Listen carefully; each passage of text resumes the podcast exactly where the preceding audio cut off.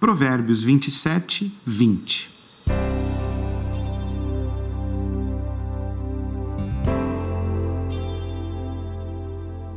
Como a morte e a destruição nunca se satisfazem, assim os desejos do homem nunca são saciados.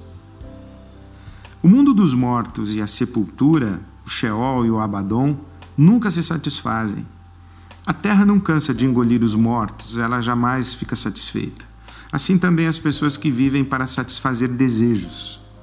E isso, esse provérbio de Salomão revela uma grande armadilha que é acreditar que é possível satisfazer todos os desejos.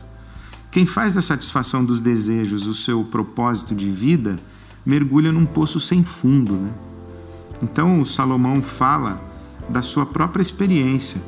Ele diz: Procurei experimentar o que haveria de melhor para as pessoas em sua curta vida debaixo do sol, e tive tudo o que um homem pode desejar. Tudo o que desejei, busquei e consegui e não me neguei prazer algum. Em outras traduções, as palavras ainda ficam mais contundentes. Ele diz assim: Tudo que desejei eu tive, nunca me neguei nada. Fiz tudo que me deu na telha, não estava nem aí. E também, não me neguei nada que os meus olhos desejaram, não me recusei a dar prazer algum ao meu coração.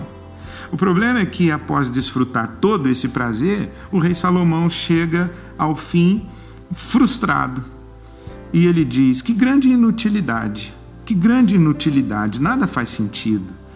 Na tradução do Haroldo de Campos, névoa de nadas, disse o que sabe, névoa de nadas, tudo é névoa de nada, vaidade de vaidade. Quem vive na casa do desejo habita um país chamado frustração. Esse é mais um provérbio sobreviver, porque viver é mais que sobreviver.